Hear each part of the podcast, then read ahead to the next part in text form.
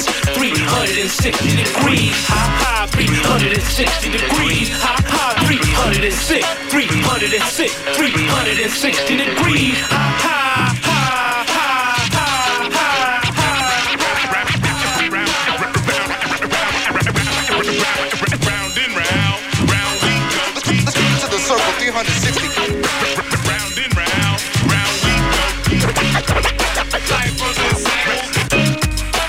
Good evening, everyone, and welcome to Full Circle, your cultural affairs radio magazine.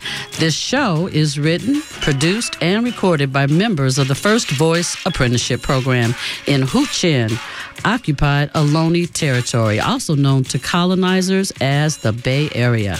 Tonight's broadcast is the second show in my series focused on healing racialized trauma in the African American community. I'm your host, Theodora. Please stay with us.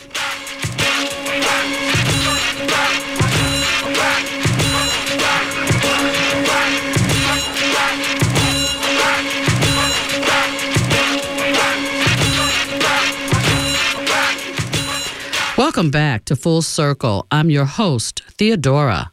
Before I get into the show tonight, I want to share with you a sound collage I created that briefly chronicles the kidnapped Africans' experience in these United States over the past 400 years. Take a listen.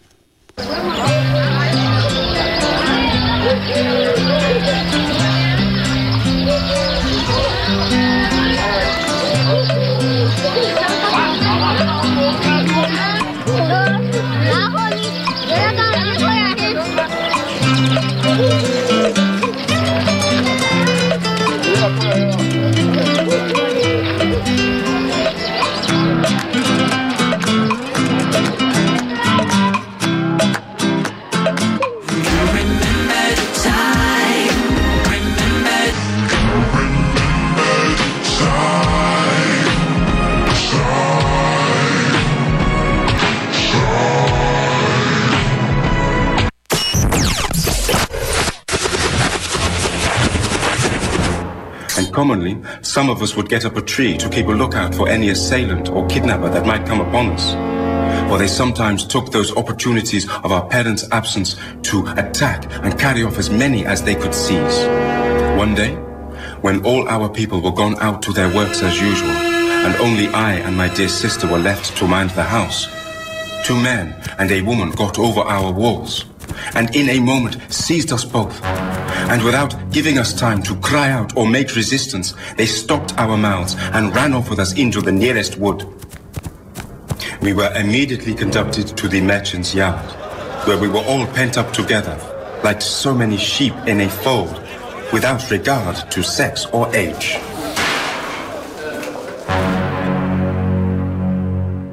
We were not many days in the merchant's custody before we were sold after their usual manner. Why are parents to lose their children? Brothers, their sisters, husbands, their wives?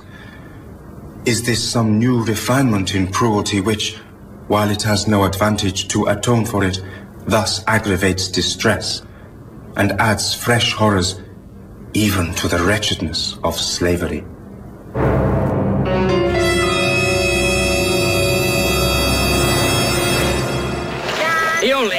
20 pounds for the wench, and uh, she was nearly four months showing.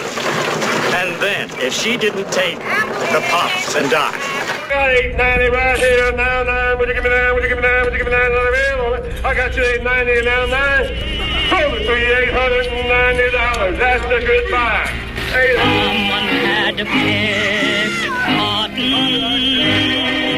Someone had a plant corn.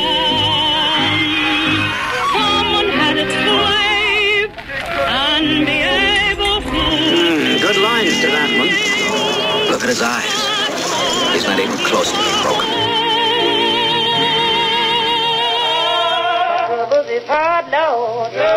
By 1860, there are roughly 4 million enslaved Africans in the United States. For much of the 20th century, African Americans in the South were barred from the voting booth, sent to the back of the bus and walled off from many of the rights they deserved as American citizens. Segregation was legal, and the system was called Jim Crow. Well, my grandmother always told us says, you have a certain place and stay in it. Shut up and dribble. My grandfather was just as free of a white man he was a rattlesnake. At that time, you, you, you did something that you shouldn't do if you're black, they would hang you. And when they got ready to lynch him, they'd have a picnic. We believe in God, we believe in the United States of America, and we believe that God has commanded us to separate ourselves from other races. Make America great again.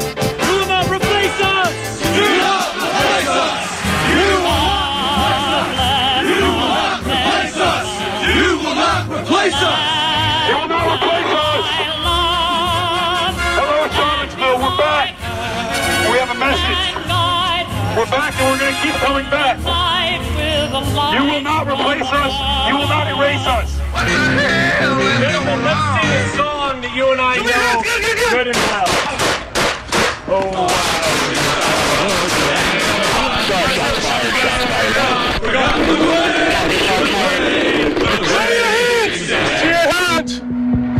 honoring the founding fathers who were white. We're honoring all of the great down. white men No who are being smeared units. and defamed Come in from and the, uh, down. West to east. And please comfort them in their time of need. And Father, please Let's give us the see dedication and the strength to be able to stand for righteousness and justice. all right? You hit? Yeah, please I'm good. protect us on this event today. Send your angels to guide and guard us, and may we have a uh, good event that glorifies You're still you and your pointing. In your name we pray. When I saw again, you all right, dude? Yeah, I'm right. I don't think I'm hit. But uh, uh, we will definitely not uh, shut up and dribble. We're working for a world where black people are thriving, where we are resilient and we're not just surviving, where we get to be our whole selves, where we get to dream and imagine, where our children get to walk down the streets and we don't get to fear for their lives. We are working for a world where black people are actually free. Black activists today, we are part of a long legacy of black folks fighting for our freedom, fighting for the very fabric of American democracy. We stand on the shoulders of giants.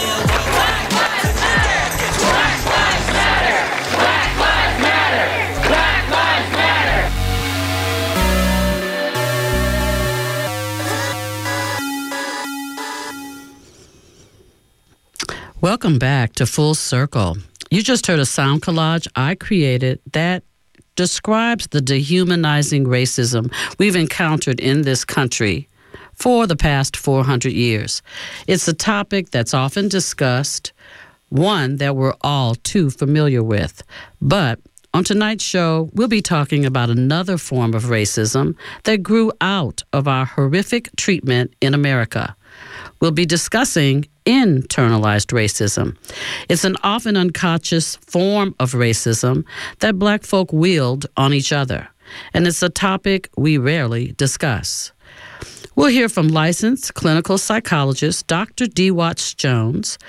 We also have in the studio with us tonight Dr. Taj Johns, PhD. They'll help us understand what internalized racism is and talk about strategies to heal from the soul wounds that internalized racism creates. Let's listen to part one of my interview with Dr. Dee Watts Jones. I started out as a uh, social worker. I knew from high school that I wanted to be a therapist, um, but I, at the time that I was in college, I did not really want to spend what I t- was told was seven years in graduate school. And so I elected to do a two year program, um, and I worked for several years as a social worker in a hospital. And then I went back to school after all and um, did get a doctorate in clinical psychology. Um, and I became very interested in family therapy. It made a lot of sense to me because it was very systemic. And I had had enough of sort of the Freudian, all internal uh, business as uh, explaining human behavior and human distress. So I've spent time training as a family therapist after I got my doctorate. And um, I've worked pretty much uh, my whole career in community uh, mental health settings. Uh, and in addition, I have done teaching at a postgraduate family therapy institute, Ackerman, um, training family therapists, and uh, have also done some teaching in a doctoral, I'm sorry, a uh, master's level uh, in an MFT program, Masters in Family Therapy. Okay. So that's pretty much my training. Sounds pretty extensive. We're talking about internalized oppression. Could you describe what that means? Well, first of all, I have to say that I what I need to give you is that this is my framework for understanding. Terms are used differently across contexts. There's no one understanding of the term internalized oppression or internalized racism or internalized sexism. I use that term to mean that the person who is subjugated by virtue of the particular group that they belong to, and that we're talking about racism, but this applies across different collective groups around gender identity, uh, sexual orientation for the privileged group. I'm going to be more specific here. So, for example, there are some people who will say, well, whites have internalized superiority and people of color have internalized inferiority. And I am not a fan of that particular use of language. Uh, and it's only because I think it's really important to make clear that the privileged position and the subjugated position don't mirror each other. It's mm. a very distinct situation and so you can't take one and say oh everything that applies here should apply here so it's very different if you use that other language which i don't which is to say that white people have internalized their superiority and black people have internalized their inferiority yes that's that's one way and, and it makes sense but it's different when you when you're internalizing the superiority and in fact, that experience is very different from internalizing inferiority.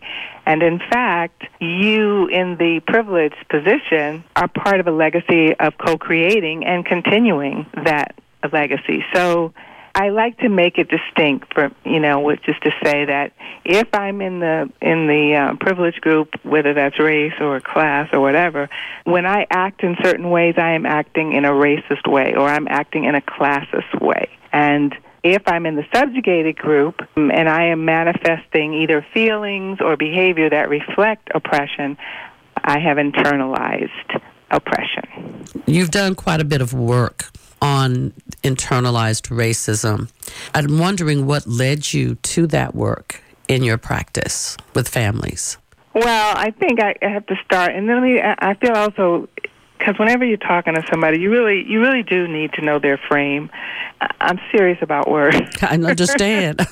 so I just want to say about racism before I even you know go further, because racism gets used, and I think again it's a very wide uh, understanding of what that means. My frame around racism, uh, and it's the frame of I think I first got this frame from James Jones. He wrote a book about racism. He's a psychologist. He makes a clear distinction between prejudice and racism because sometimes people want to equate racism and prejudice. And the main difference has to do with power and it has to do with systems.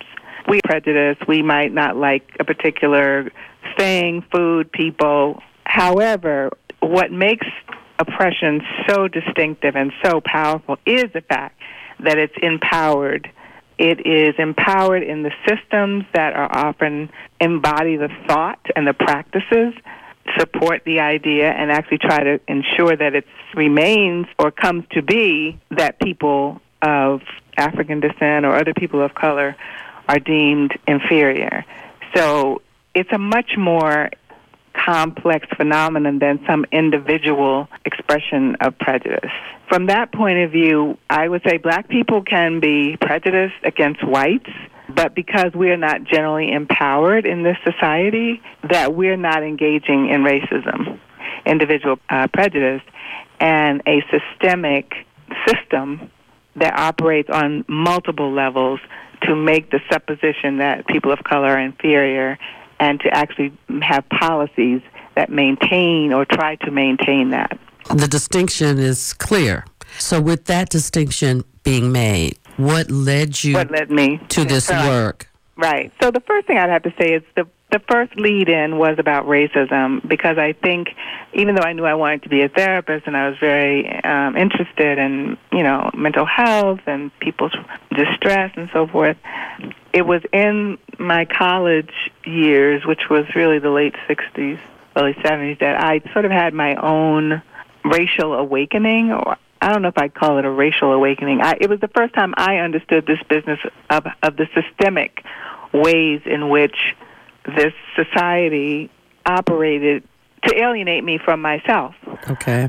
And that was a huge thing. So at that point, you know, I was still wearing um, relaxed hair, and I suddenly realized that you know, I had really just been programmed on many different levels. I mean, these are the days of Angela Davis. These are the days mm-hmm. of George Jackson. Yes. I mean, I was, and so that became like a, an awakening that about all the ways in which racism has seeped through uh, as a system to alienate us. And so it was clear to me that that was a mental health issue.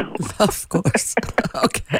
When I say that, I mean I'm not talking about whether it was a mental health issue in terms of system and and white people, but one can argue that. I don't that's not what I'm studying. That's not what I'm about. But I, it was clear to me that all of those the feeling about being alienated from myself is a mental health issue because when you're alienated from yourself, you, it's hard to feel good Exactly. Um, yeah. About certain aspects. And let me be make another point about words right here.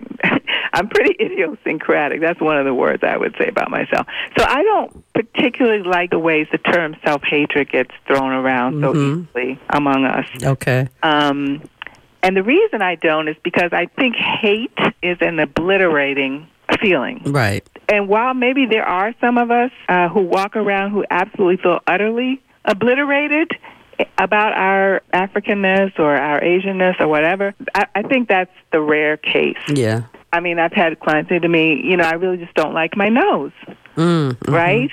Um, or my lips are too big, or I wish my, eye, you know, there there may be particular things that you may feel badly about, but I think that most of us can find other things about ourselves that we do feel good about. Right. So I, I'm just not cavalier with throwing that term around. So when I said it's hard to feel good about yourself, I wasn't trying to imply that we could never experience ourselves as good.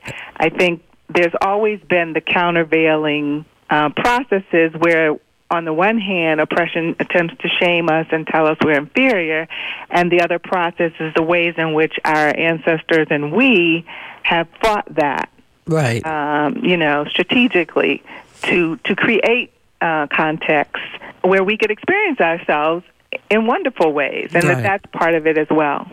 Which is part so, of what happened in the 70s. I mean, the whole Black Pride movement was like yes. countering the inferior narrative. That, yes. So that was the first place that it started. And then, of course, as you start looking into it more and more, you realize that you've taken in, like I was saying about the hair, right? Mm-hmm. I realized I had taken in this idea.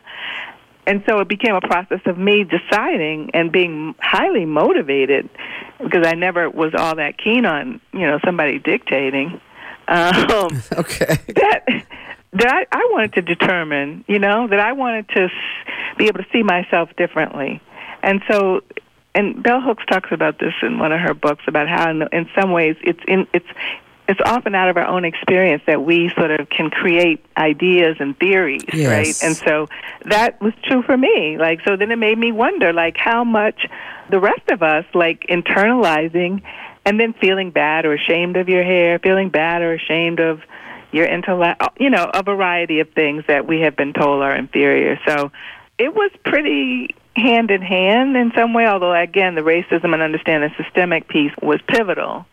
But even when I went to social work school, I was I was all about trying to understand and think about how is racism affecting us and how is our internalization uh, affecting us. Can you describe some ways that internalized racism shows up in the black community? Well, I think one of the ways it shows up, there are some of us who basically don't want to be treated by other black people. We want to have a, a white doctor mm-hmm, or okay. a white dentist or uh, a white contractor. I was see it as one's own sense of inferiority that then gets put onto other black people uh, and this belief that still the white person is the better trained, is the more intelligent, is the more well informed. I mean, generally, the, to make the assumption that some white person is going to be better than some black person is to me nothing but racism. I mean, I assume that being competent uh, is pretty well distributed across races. So to think that race is going to be the defining factor of being your competence or the quality of your care, I think, is problematic. I think sometimes internalized racism shows up, especially when we feel that the other person of color is maybe moving up. This theme of you think you're better than me is very powerful mm-hmm. in our community. And, you know, it may be powerful in other experiences too. I'm not claiming that it isn't. I don't know because I, you know, I'm talking out of my experience. But you think you're better than me to me is a reflection of one's own sense of having been and being seen as devalued and in some ways feeling devalued, mm-hmm. right? And then the other person moving up, let's say whether that's education or whether that's economically, and then sometimes I think it's a projection. I hate to be using that word because that's actually a Freudian word, but actually, some there's one or two things about Freudian stuff that I actually that you can, that you can kind of relate to, huh? Yes. and, and embrace. Yeah, that um, that there's this this a sense that so because you are moving up, you're now looking down on me, right? Which I think still comes out of that sense of um, being devalued and and inferior. Now it's complicated because sometimes, in fact, we do do that, mm-hmm. right? Mm-hmm. I mean, this is why it's no straightforward thing. There are times when people move up and they do adopt a better than stance. Mm-hmm. And that feeds that. And in that case, I would say that is not simply just internalized inferiority. But I think that even when people who move up are not seeing themselves as superior, not not removing themselves from relationships um, because they have moved up the ladder. Even when that doesn't happen, I think it really, to me, seems like it is mostly internalized uh, racism and classism, because class is in there too. I, I need to say this as well. We're talking about racism, but the reality is that all of these different identities that we occupy matter and influence each other. Right. There's a lot of work that's been done around the idea of intersectionality, Bell Hooks and Kimberlé Crenshaw and others. And I think it's important to say that your experience of racism is going to be shaped by your, your class position. It's going to be shaped by your uh, where you locate in terms of your um, sexual orientation. All of these things are impacting each other. So I wouldn't say that being middle class, for example, means you're immune to racism. Um, I think we all know all too well that that's not the case, but it does provide some buffers mm-hmm. um, that uh, being working class or low income uh, don't provide. And so all of those shape what people experience. But I think the, the business of sort of feeling like you're being left behind and therefore you think you're better than me is often, I think, stemming from that internal experience. At the same time, I think we have to be accountable. Those of us who do move up, we have to be accountable for the way we understand that movement. It can be internalized racism to, to go up in the middle class and, and to think you're better, right? It also can be a form of internalized racism, right? That somehow you have earned your way out of your inferiority, which is not and when I say your inferiority, I mean the inferiority that racism implies is that you as a being, as an African being, and that's usually from our experience what what it amounts to the way in which African people have been considered inferior. But it's not about what you do per se. It's a, that's who you are. Right. And that's where the shame comes in. Is that it's like we've been shamed as a people, right? Just our very uh, Africanness is the source of the shame. So, you know, there's nothing you can do about that, right? So you try to earn yourself, right? But the point is to find ways not to buy into it in the first place. You're listening to Full Circle here on 94.1 FM KPFA. I'm Theodora, your host for tonight's show. You just heard part one of my interview with Dr. Dee Watts Jones describing the internalized racism. As I mentioned at the top of the show, my goal for this series is to focus on understanding what happened to us and develop strategies for healing from the trauma of living in such a racialized society. Let's take a deep breath and listen to part two of my interview with Dr. Dee Watts Jones.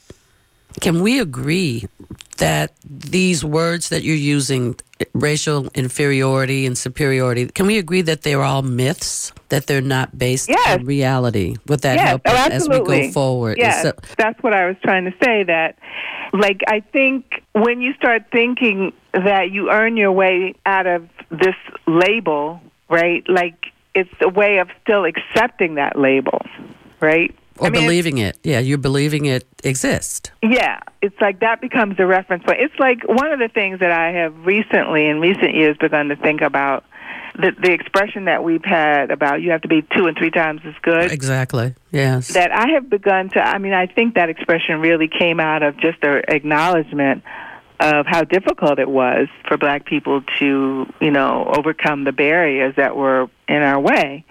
It's just a, a reality, and that oftentimes people have to be.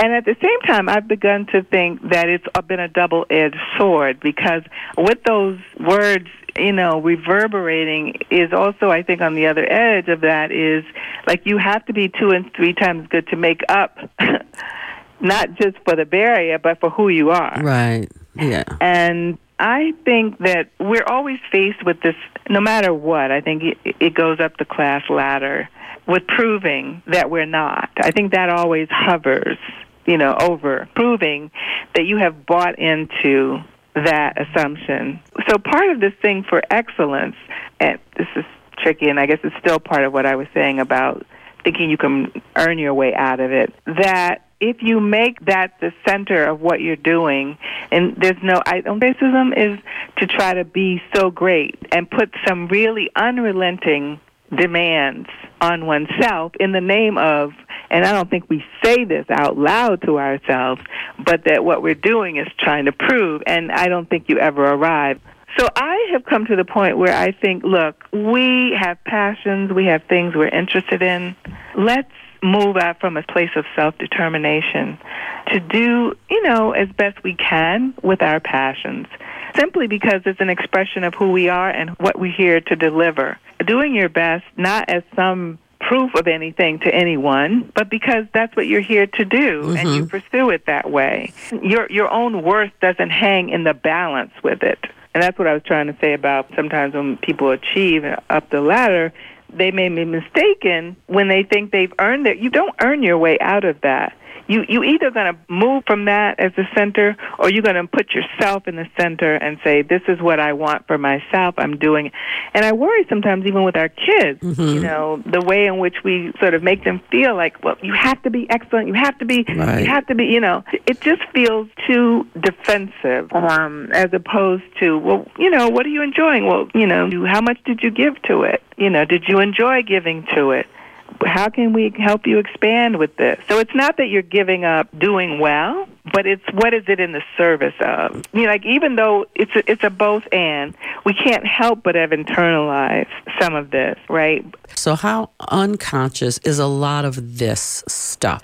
I think a lot of it is. And I would say, in my frame, that's implicit racism. All of the messaging that carries ideas of inferiority, and there are lots of channels from institutions for criteria, for various positions, and I think to language, to ideas about culture, all of that to me is part of the system of, of racism. And so I would say that's what I was talking about was the ways in which implicit racism, and I think a lot of it is. When I think of racism, there is both explicit and implicit, and I have thought in the past. I think I still think this that implicit is more worrisome because of the fact that it is not recognized. Mm-hmm. Um, and oftentimes it's held as a benign, normal thing. So, in that sense, you can really do damage. Exactly. Not realizing. And I think one of the ones that I think this is in keeping with my interest in words and writing and so forth, language is one of the main ways in which I think implicit bias operates. Oh, yes. Yes, I Um, agree. I think it, it operates a lot. So, for example, I think of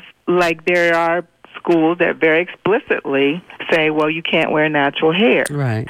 I That's think very explicit. But then there are all the images that come at you. Like, do I see any black women or sent on as in newscasts as reporters on TV? No. So that's an implicit message, and to me, you don't even realize it. you're just watching TV, exactly. uh, and that's why it can be so powerful in that way. And damaging. Yeah, it's too bad. Um, but I, I have to say, I'm reminded of, again, Chris Rock's movie. This woman spoke and made explicit this notion like so called good hair, or no, no, not good hair, relaxed hair relaxes white people.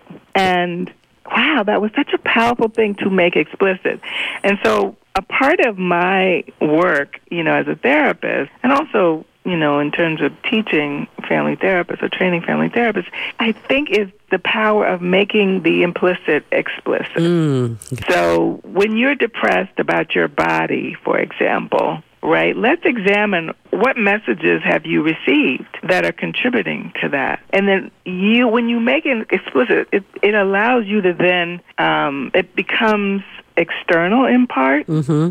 It's, it doesn't belong to you per se. It is something that has influence. It's a particular way of looking. It's a particular way of looking at bodies, right? And you get to decide then whether or not you want to join that particular way of looking at bodies, you know, whether that's skin color, whether that's size, whatever it is. Mm-hmm. But you begin to be aware that your depression, for example, is not simply because you are, or even mainly because you are inadequate in some way, you know? Yeah, I think I understand what you're you're trying to say. You mentioned hair texture, that relaxed hair is equivalent to good hair. Right. And I think that's one of those imp- implied things. It's never, it's just kind of normalized. And once it became no longer normalized, that's part of this journey of internalized racism, bringing it to the surface and saying we can do something about that. Right. It's well, it's really a challenging decision. the notion of good, straight being good, right? Right. And so we also then we have the choice of whether we want to collude in that language. Exactly. So I, I when I said that, I, I was mixing up the the name of the movie that he did. The doc, it was kind of a documentary more. Yeah, it was called Good Hair. Yeah, it was good hair, Yeah, right? but- I was very glad he did it. I was too. I'll tell you another one that I really think I'm I'm very stuck with is, uh, and it's almost like a Herculean thing. But I think the way dark gets used, you know, black got used in a certain way. It was Mm-hmm. all pejorative for the most part. I feel like dark is the same thing. Exactly. You think that you can think about dark in all these negative ways, and that that doesn't uh, influence the way you think about dark skin? Skin color has become, again, I don't want to try to say this is widely, but there is a growing population of people who are actually trying to do this work and realize that skin color, light skin color, is a privilege. Mm-hmm. It, it is. And then to acknowledge that and how you benefit and how you use that, and are you using it in a way that simply reinforces that that's better than or that should be privileged, or are you using that uh, in a way that speaks to everyone? And when I say everyone, I mean all shades of people of color. So I feel like there are things now that we are talking about among ourselves and even among white people that when I was growing up, there was no way. Oh, exactly. It was And unheard think- of. Yeah. It was that unheard That of. had to be like, because I think there was shame. Oh, yes. And my sense of it is that the more we sort of can decrease some of the shame and begin to talk about some of these things, it's a reinforcing circle. Like when you don't talk about it, it binds it. Mm-hmm. To you, right? And it it stays shameful because you keep it as a secret, and that means it stays shameful. Whereas if you can begin to talk about that as a vulnerability, which I think it is, It is. it is Yes. a vulnerability, and the reality is is that we are vulnerable. We're all vulnerable as human beings, but when you've been subjugated on various identities, that that's an increased vulnerability. So the more that you can find a way in a safe environment to begin to talk about it a little bit, it loosens its hold. Mm-hmm. And I don't mean dramatically. I just mean it's because it's, it's a long process. But you begin to be able to say, oh, okay, so now, you know, talking about nappy hair or kinky hair, like it's just, for most of us, I don't think it has nearly, and for some of us, I don't think it has any shame Mm-hmm. um, associated with it. So that's part of the healing is talking about it, getting past the shame or allowing yourself to be vulnerable around it can also lead to unbinding, which can lead to healing. Yes, I think it's a, and my idea of healing is that it's, you know, it's no abrupt Mm-mm. process. It's about diminishing the energy that some of the wounds have, right? So that they become less and less powerful in the ways that we think and the ways that we behave. I think healing is a lifelong process. Yes, and I, as someone who believes in multiple lifetimes, right.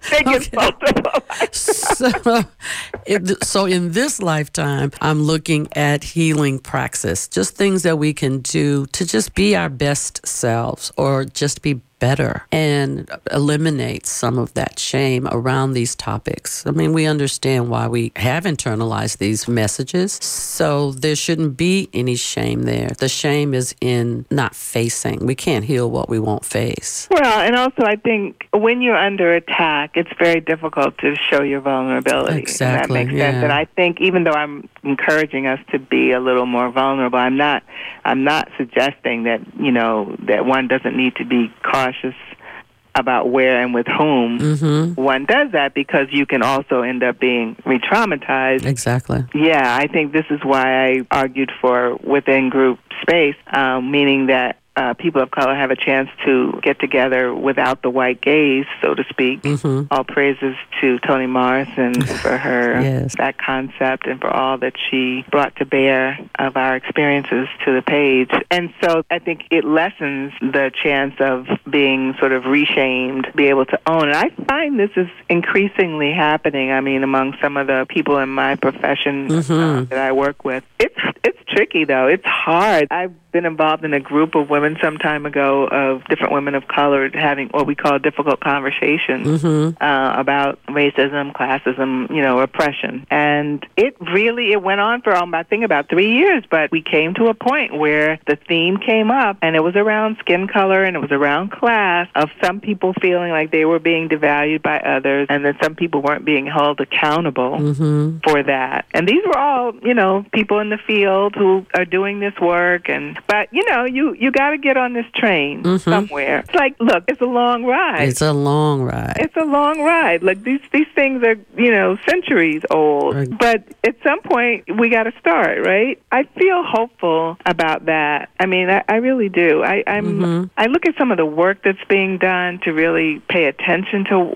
what we're dealing with. Like I, I look at Ta-Nehisi's Mhm. work and just him elevating just the whole issue of fear. That fear is what he perceives to be what's going on in so much of our community. Oh, yes. Um, I mean, I just look at what even some of the art that's coming out. It's, we're really starting to look at this thing not simply to enact, but to recognize what we're enacting and how we can do it differently. I do think we're getting intentional about it, and I am Yeah. very hopeful. It is encouraging to know that we are recognizing it and we are moving past the shame and we are talking about it. And it is not easy. This is really, really hard work. It is. It really is. And I mean, the shame, I've said this before, that it's really not our shame to own. We need to keep that in mind. And what happened was shameful. Yes, most definitely. Oppression is shameful. It's shameful. and you know that's the other part of the legacy that people have to deal with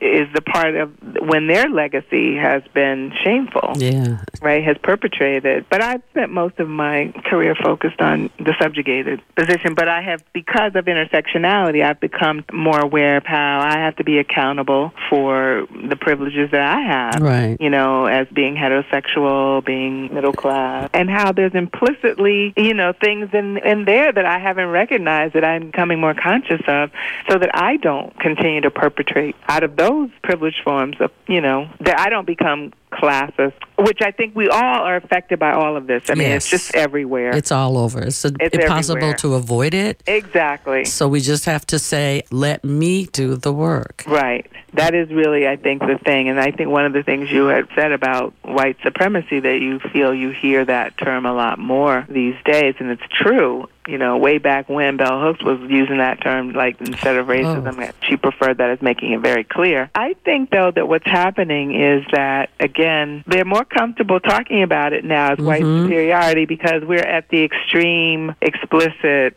and this is how it's been in the in the popular culture in general. Like, you're racist means you're a skinhead, or you know, you're explicitly Right. and that's a framework that leaves out a lot. That racism is much more pervasive than that, and you don't have to be an explicit racist in order to be racist. Or to believe in the myth of white superiority. Right. But I really appreciate your taking the time to do this, to have this conversation. Well, thank you for um, the opportunity to share some of my thoughts and experiences. You just heard part two of my interview with Dr. Dee Watts Jones discussing internalized racism. You can find the complete interview on our website at kpfaapprentice.org. Now, let's take a pause to listen to India Arie's Get It Together.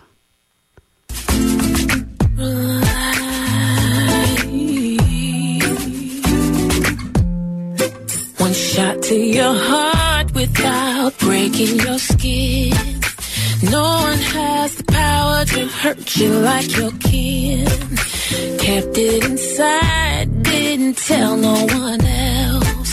Didn't even wanna admit it to yourself. And now your chest burns and your back aches from 15 years of holding the pain. And now you only have yourself to blame if you continue to live this way. Get you heal your body. Get you have to heal your heart. Whatsoever you sow, you will reap. Get it together.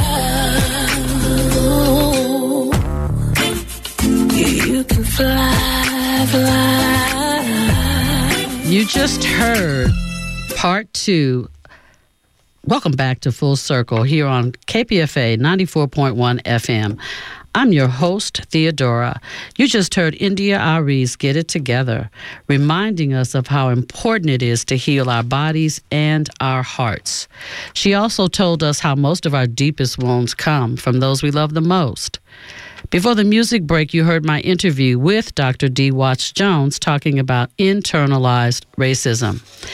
I'd like to now welcome to the studio my next guest, Dr. Taj Johns, PhD.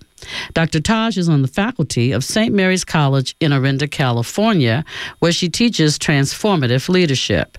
She has a strong interest in understanding the effects of internalized oppression on human development and co founded SASHA, an acronym for Self Affirming Soul Healing Africans. Welcome to the show, Dr. Taj. Thank you for having me. It's an honor. Can we start by you telling us just a little bit about yourself and your journey to doing this work? Um, I I was started the Sasha group uh, with uh, a couple of other African Americans. There was actually 14 of us that did it for 10 years, and um, we met once a month and we discussed. In turn, we discussed racism. We realized after about a year and a half that it was racism is like a virus and it keeps changing. So we had to do something that was deeper than that. And what we realized is that we had to look at our own internalized racism. Mm, How were we perpetuating it? How were we participating in our own oppression? And so Sasha, we developed Sasha, Self Affirming Soul Healing Africans, and it is a body based um, it was a body based group. So we used a lot of breath work to find out where we're holding this in our body and how can we heal it from those places. So kind of like some somatic kind of stuff, somatic, Yes. mind body kind of thing. You, Dee Watts Jones talked about internalized racism, and I always like to ask people, how would you define internalized racism? Um, and I think she said it's different for everybody. Mm-hmm. But for me, the main thing, uh, something else she said was that she, I think she said the way we react to others could be the internalized racism. See, I think it's two ways. So for me, it's I'm listening to the dominant culture and what the dominant culture says about me, about my intelligence, my size, or anything, and I internalize that. And I begin to judge myself from that value. So if they say that all black people are dumb, and I've internalized that, and I'm not putting forth the best or all that I can of my own life because I feel that I'm dumb and why do this, right? That's internalized oppression. So it happens to me. And then it can also happen that I could look at someone who's black when they come into the room and go, oh God, he's stupid. I know he's stupid. That's my internalized oppression. So it works two ways. So it's how you see yourself and how you see other people Yes. within your group. Yes. So that's the internalized part. So, how would you describe this group, this project? How did it happen? Uh, the Sasha group? The Sasha group. Um, there was four women. We came together and we said, let's write a book. And so we started looking at our lives. And then we realized one of the women that was in the group, we realized that it's just more than just looking at our lives and let's invite other black people into the group. And it was a very it became a very intimate setting. And like i said we worked together for 10 years and then we brought in um, another group of people. I think it was about 14 of them. We brought them in and we did work with them. And um, it was a strong connection. We we just really made a strong connection and it was all African base. So the healing projects that we did, they were African based. We had Aretha Franklin singing for us and you know, we were moving to her music and not moving to something that we couldn't relate to. But we, you know, so it was yeah, it was about us and it was about our culture and how can we the saying that we said the most is what we did to survive racism was okay. And that's what we did within the sasha group is we held everyone in whatever their trauma was and let them know it is okay to be here to be vulnerable. Like dee talked about the shame and we had what we call the shame scarf. If you're feeling ashamed and you're talking? We put a scarf over your face and you sit and you talk to the group. Okay. You know you know so you could sit and talk and and feel the shame because the shame is healing. And it's real. Yeah it's real. And to be able to touch it is healing. It's that's being vulnerable. And we came up with the term that's called a new vulnerability. And the new vulnerability is when i am able to step into the world because i've done some work. I'm able to step into the world and i feel alive. I feel i like to always say the way you feel that first three months when you fall in love that first three months where i can do anything here. I can conquer the world well that's the new vulnerability where you're feeling open to the world and I can experiment. I feel confident. Yeah. So How powerful is that? That's powerful. I've never even heard about the scarf thing. You never told me about that Oh, part. okay. that would be um, amazing. I want us to talk a little bit about your book. Tell us a Mhm. little bit about the book that is upcoming. Up- It's upcoming, yes. And I hope to come back when my book is like Well- in one solid piece. And I hope you to know. have you back for the entire hour. Okay. Um, the book. We have mentioned in talking about internalized racism, um, you know, we get it from the television, we get it from our parents, the school teachers. And so in my book, I explore where did I learn that language for myself? It's a memoir.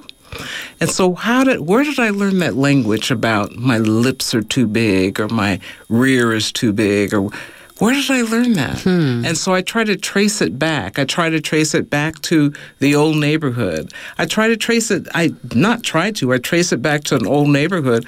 I was raised in an African American neighborhood until I was uh, 11 years old. Okay. And then I was moved to a white neighborhood.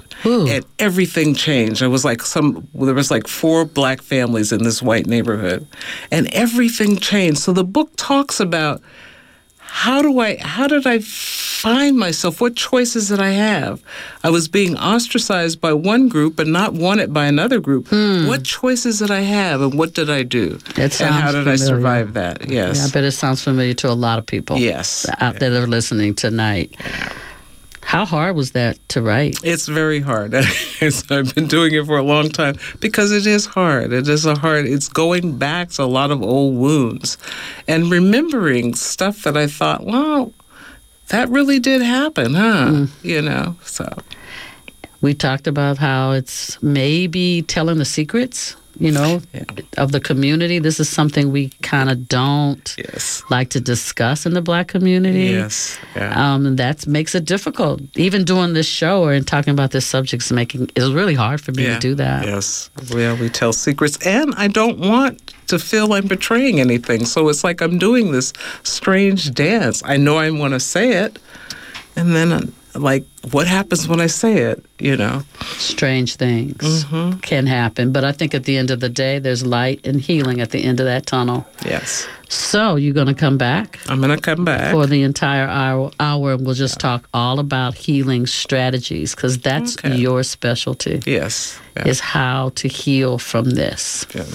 Um, in our final minute, you have anything else you'd like to add? Yes, I would love to add this that it's, you know, that Dr. Watzak talked about um, being too black, not black enough. So, in my dissertation and my research that I did, and it was on the Sasha group, one of my findings that I came up with, and I want to leave this with everyone there are as many ways of being black as there are black people. And once we embrace that, once we embrace that, we can move forward. So, how come we don't know about all these different ways of being black? uh, we see them and we criticize others who aren't black like me.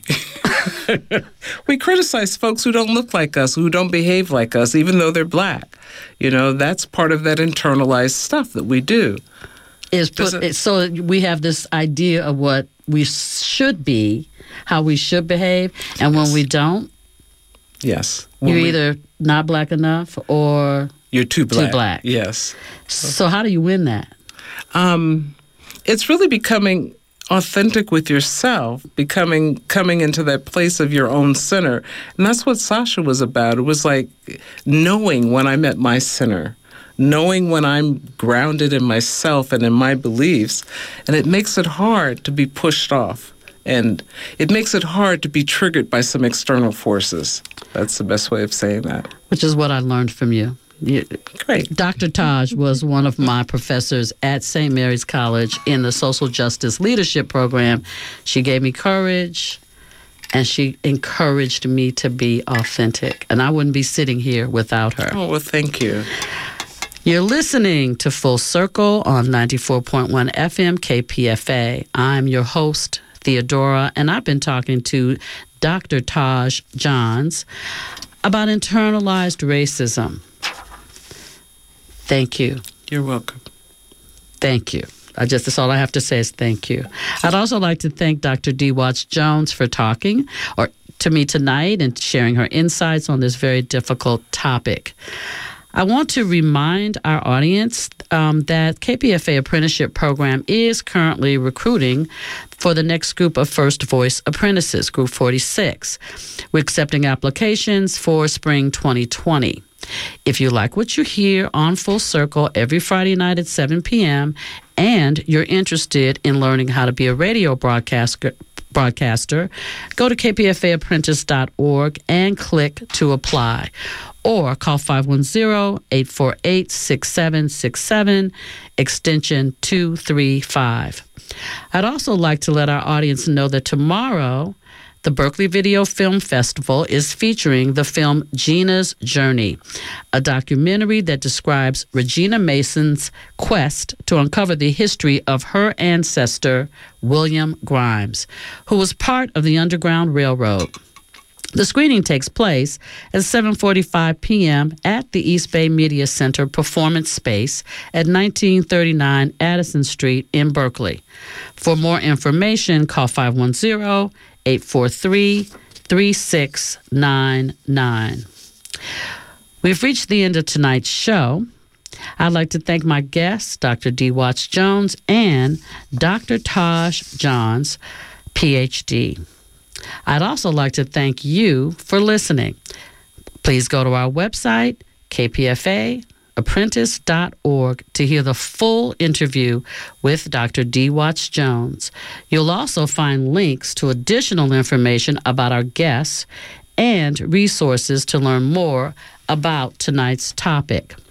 I also want to let you know that in a couple of weeks, on November the 15th, David, a former apprentice, graduate apprentice, David de Legrand, and a current apprentice, Eric Datboy Media, will be talking about colorism in ethnic communities. Colorism is very a much a part of internalized racism and they're going to be discussing that specific topic it affects many communities of color i'd also like to let you know that next week, Full Circle will feature Eric Datboy Media and his new series, Do Rags and Conversations.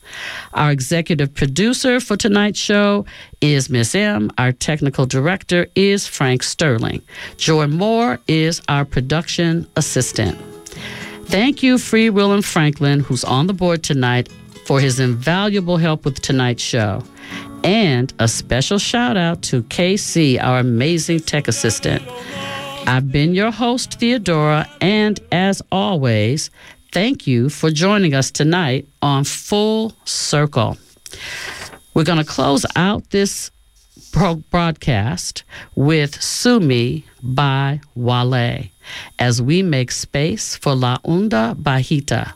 Up next, stay tuned. On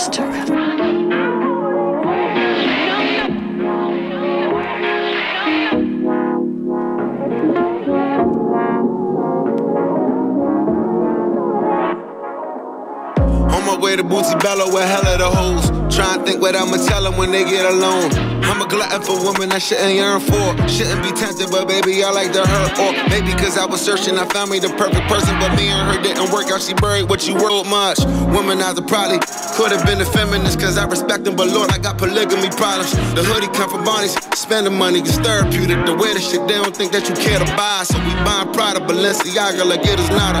And the Ferrari, my favorite's God and tax problems. Pyer Moss, I dropped 10 on my last visit. And half that up in sacks. I favor black businesses. Assuming I'm rooting for everybody that's black. Yeah. Uh huh, yeah.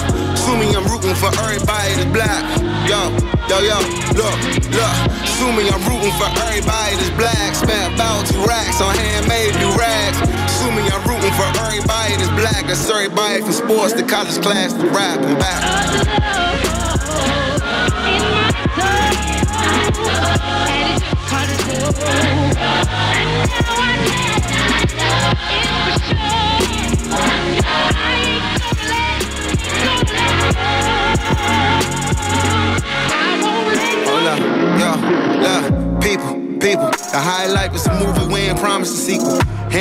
my second album, how was you sleeping? Dropped the album with Seinfeld, they thought I was tweaking. A prophet, a genius. I'm flying with Lena, I'm riding with Nina.